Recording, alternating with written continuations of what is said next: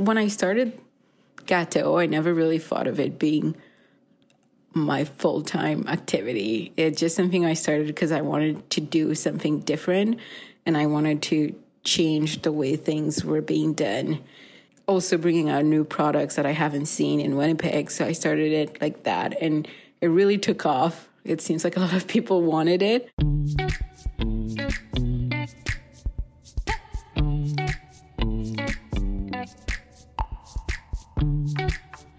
Welcome to Here's How It's Done, brought to you by the Women's Enterprise Center of Manitoba, the go to place for women looking to start or expand their businesses. I'm your host, Kate Friesen. This show is for you if you are dreaming about doing something different. It's definitely for you if you want to change the way things are getting done. And you are in the right place if you've taken the next step and launched your business. Here's How It's Done brings you firsthand stories from enterprising women in Manitoba. Stories to inspire you and fire you up to take your business ideas to the next level. Like Laura Gerbhu did. Her business began as a side hustle driven by wanting to do something different. She's taken up some big challenges with Gato Bakery, like making pastries so tasty that the customer doesn't even know when they're eating vegan and running a bakery with the smallest carbon footprint possible. No small feat, but I am here to peel back a few of the layers that landed Laura where she is, making her daily bread on her own terms with a lineup of hungry customers wanting more. And the equation to Laura's success has a lot to do with chemistry, in more ways than one, but it started when she was growing up. I wanted to be a doctor for like a long time after a few years of wanting to do that, I was like, no, I think I want to be a pharmacist. And that stuck for the longest. I, I just like chemistry and biology, and it all worked together. And pharmacy was kind of like where I think they both met. Laura excelled in the sciences in the classroom, and at home, she was immersed in a different kind of chemistry. Food and cooking is very important and a big part of our culture. My mom cooked, my aunt cooked, my dad cooked, and we always did it as like a, a family activity. So it was never like a one person job. So it's kind of like everyone always took part in it. And I just grew up always having like homemade meals pretty much every day. So I think it kind of carried on into what I'm doing and how I view food. That kitchen was a long way from Winnipeg. I grew up in Mauritius. Uh, it's a super tiny island uh, in the Indian Ocean, um, east of Madagascar. Uh, it's very isolated. There's nothing around for about five hour plane. So there's mountains, there's beach. It's it's fantastic. Did you work in a bakery on the island as well? I started working uh, in a little family owned bakery when I was like 14. I started working there as like my summer job and then really liked the baking mostly. So I started helping in the kitchen here and there. And within a year or so, um, I got really interested and I started making the flour, like sugar paste flour. They were all made by hand there. It was so small that when we had like a big cake order, we would have to close the bakery to make the cake. but also, it's a cake order in Mauritius is like 40 cakes. It's kind of like when they celebrate, it's usually a lot of people, so it's a lot of cakes. It was lots of fun, but also very tedious making over 2,000 flowers by hand. yeah, that's that's kind of like how it started. Wow. And I just wanted to learn more and I kind of progressed from just working there to learning more and more. Every summer I went back and until I left the island. So what landed you here in Winnipeg from that beautiful island with mountains and the ocean close by? I came here to pursue my biochemistry degree. Um, so I did a BSc with my major in biochem in 2015, I think. So you graduated, you had your sights on becoming a pharmacist, but something happened. You took a turn. Yes, never happened. when I graduated, I started looking for a job. Like I was going to apply to pharmacy after I saved up a little bit and was confident that I could pay off my studies and all of that. Then I got another job in another bakery. I mean, I wasn't even hired to be a baker. I, I was just working front of house and they needed help. I guess it's just like, just sheer luck or it just was meant to be, I guess. Um, so I ended up in the kitchen there. They needed a baker, started baking, and I just stayed there instead of going to pharmacy school. After a few years, I was like, well, I think I just like this. I think I'm going to continue doing this. And I pursued it more as a career. Yeah. Laura, the first time I met you was last summer. One of your many fans who came to buy your bread at the farmer's market in right in my neighborhood. So at that point, I remember chatting to you. You were baking bread in your apartment, right? Yeah, I was baking bread at home for the farmer's market because I was still working full time as a senior baker. so it's like I pretty much bake every day. So yeah, I I was in the farmer's market, baking what I could from home and with my partner. That helped me a lot and we would come and set up for the farmers market after working. Laura was working full time as a baker at French Way in Winnipeg and baking every night when she went home. But there was another bit of chemistry that changed her baking trajectory, and it was love.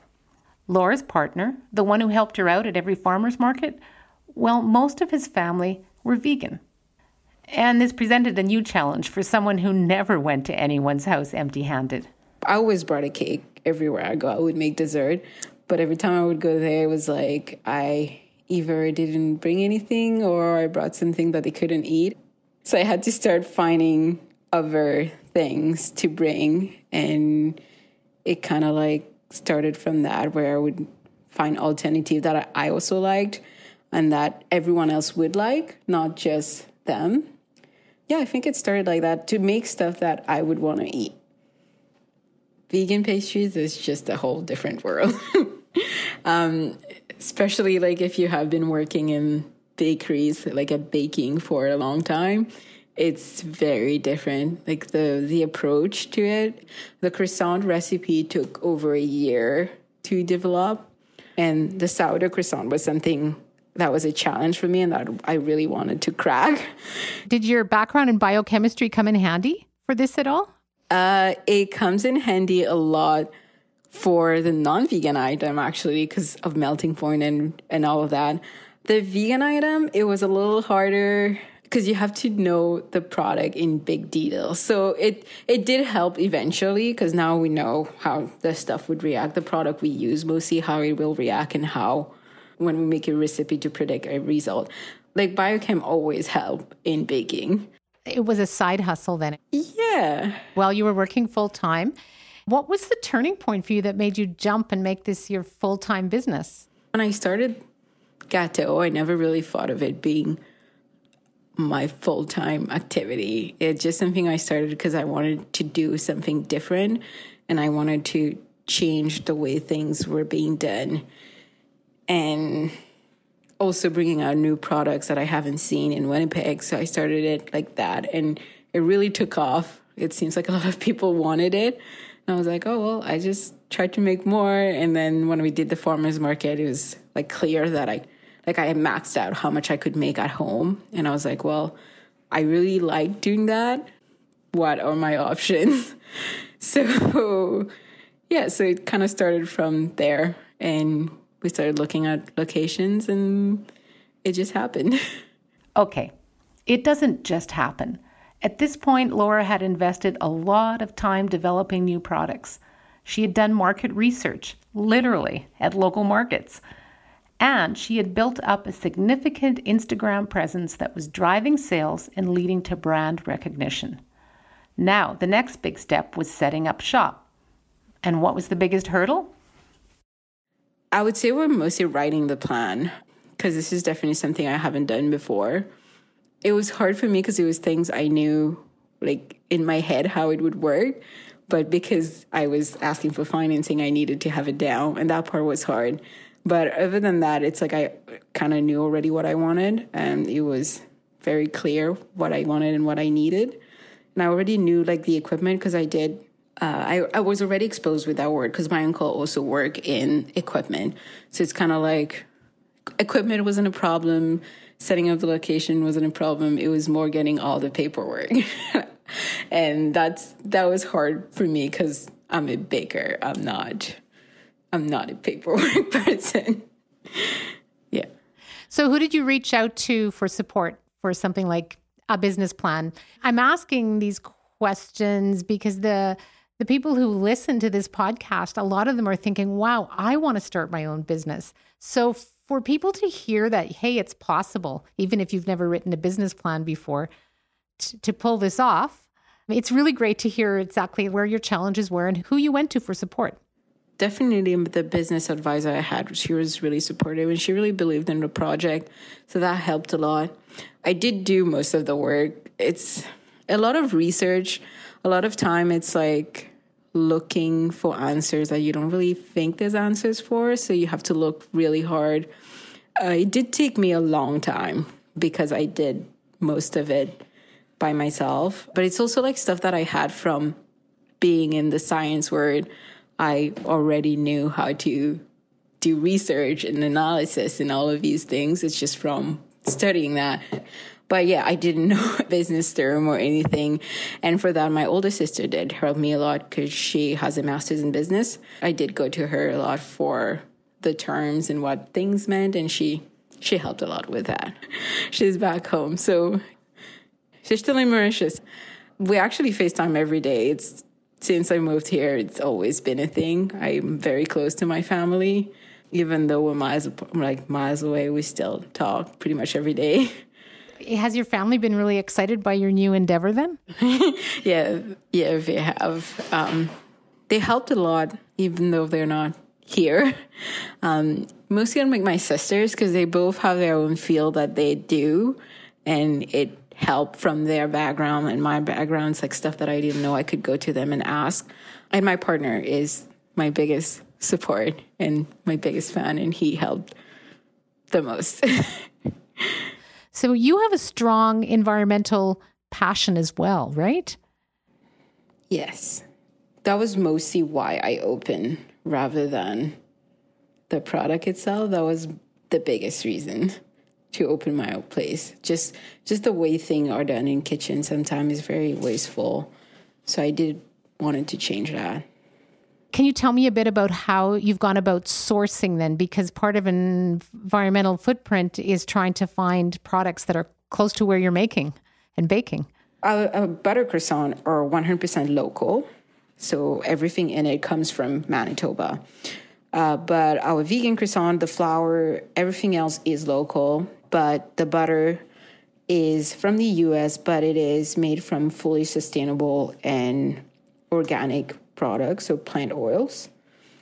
So this is something we chose, and it, it is more pricey than you will get like a Becel or some other brand that is also plant based, but it's not fully organic and made from sustainable plant oil. So our butter is local, and I think everyone knows the butter, uh, Notre Dame's butter. We get the cheese from Loaf and Honey. They make this Trappist style cheese. It's it's delicious, and then. And then we also work with Fireweed Co-op. They do wholesale and they of, they have a lot of farmers that comes to them. So it's like a co-op and I can just go there. So this way it's like a bigger catalog. So I get way more product that I can buy and it's all local and sustainable as well. Because they also have criteria to be able to be part of a co-op. I also go straight to the farmers. Uh, coffee, the coffee is also made by Jacked Up Jill, which is locally roasted, and she also used organic and sustainable beans.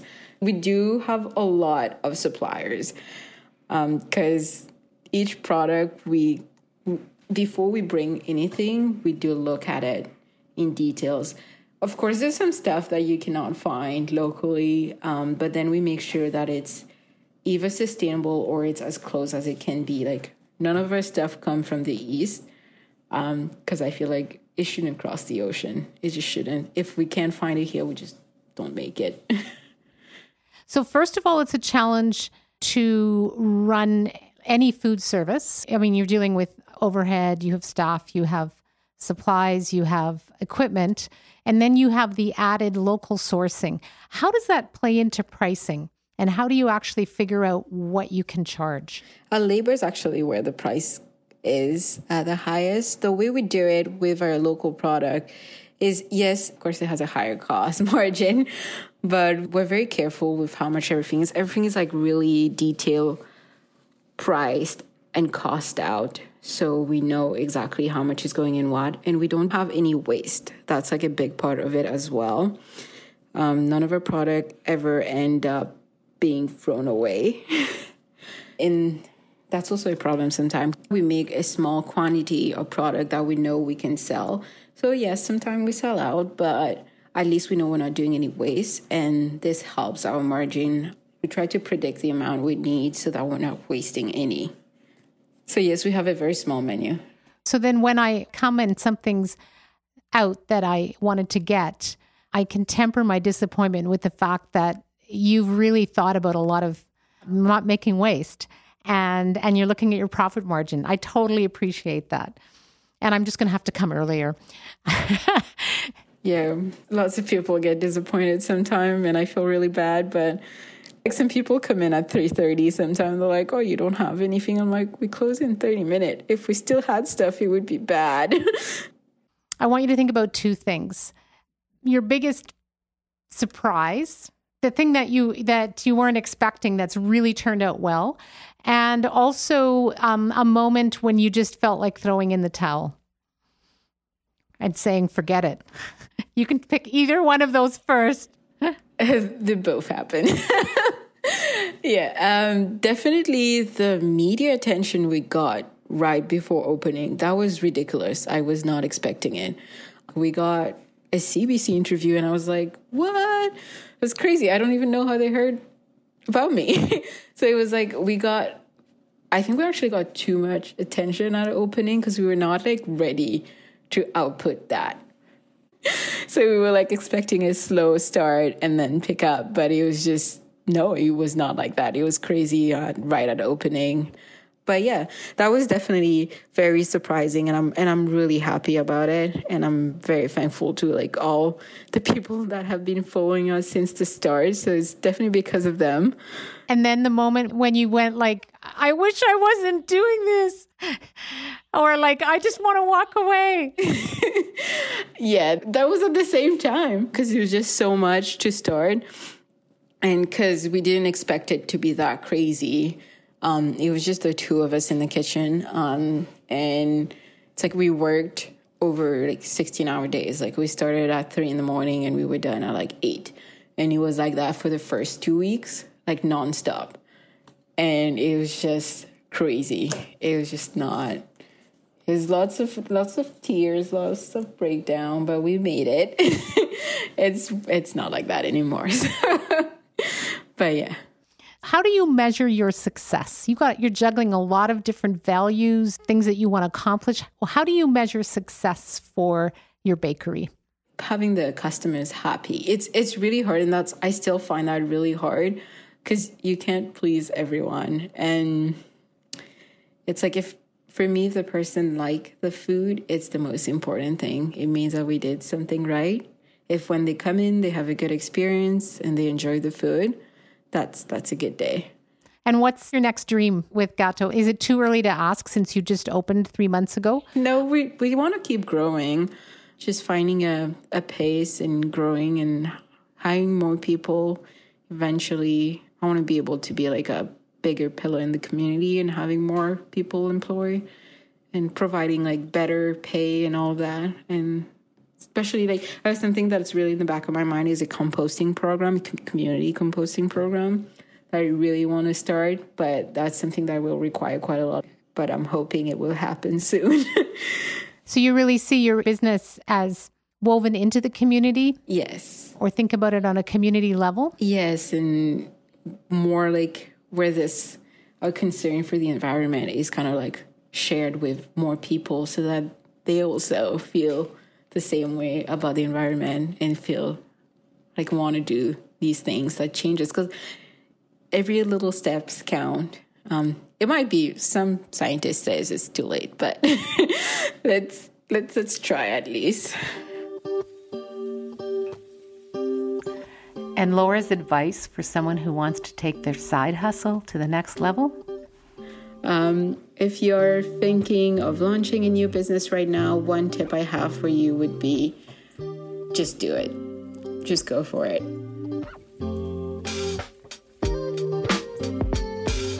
That's Laura Gerbhu, the extraordinary baker at the helm of Gato Bakery, and one of the hardest working business owners I've met.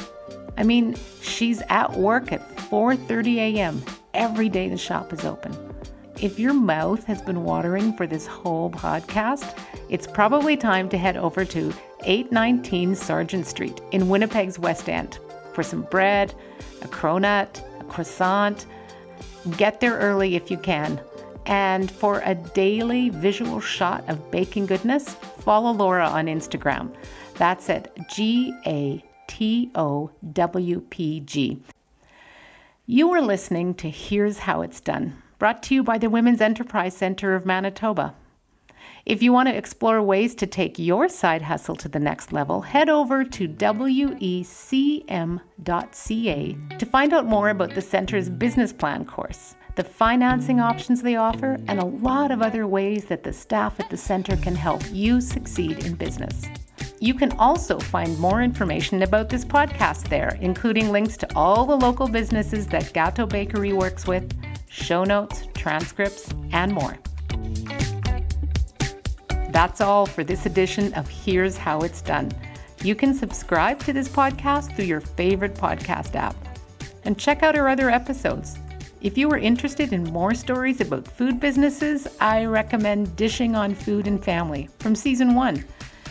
And we would be so grateful if you left us a review or recommended this podcast to a friend. Theme music for this show is by Peter McIsaac. Additional music by Charlotte Friesen. This episode was mastered by Madeline Roger and produced by me. Until next time, I'm Kate Friesen. Thanks so much for listening.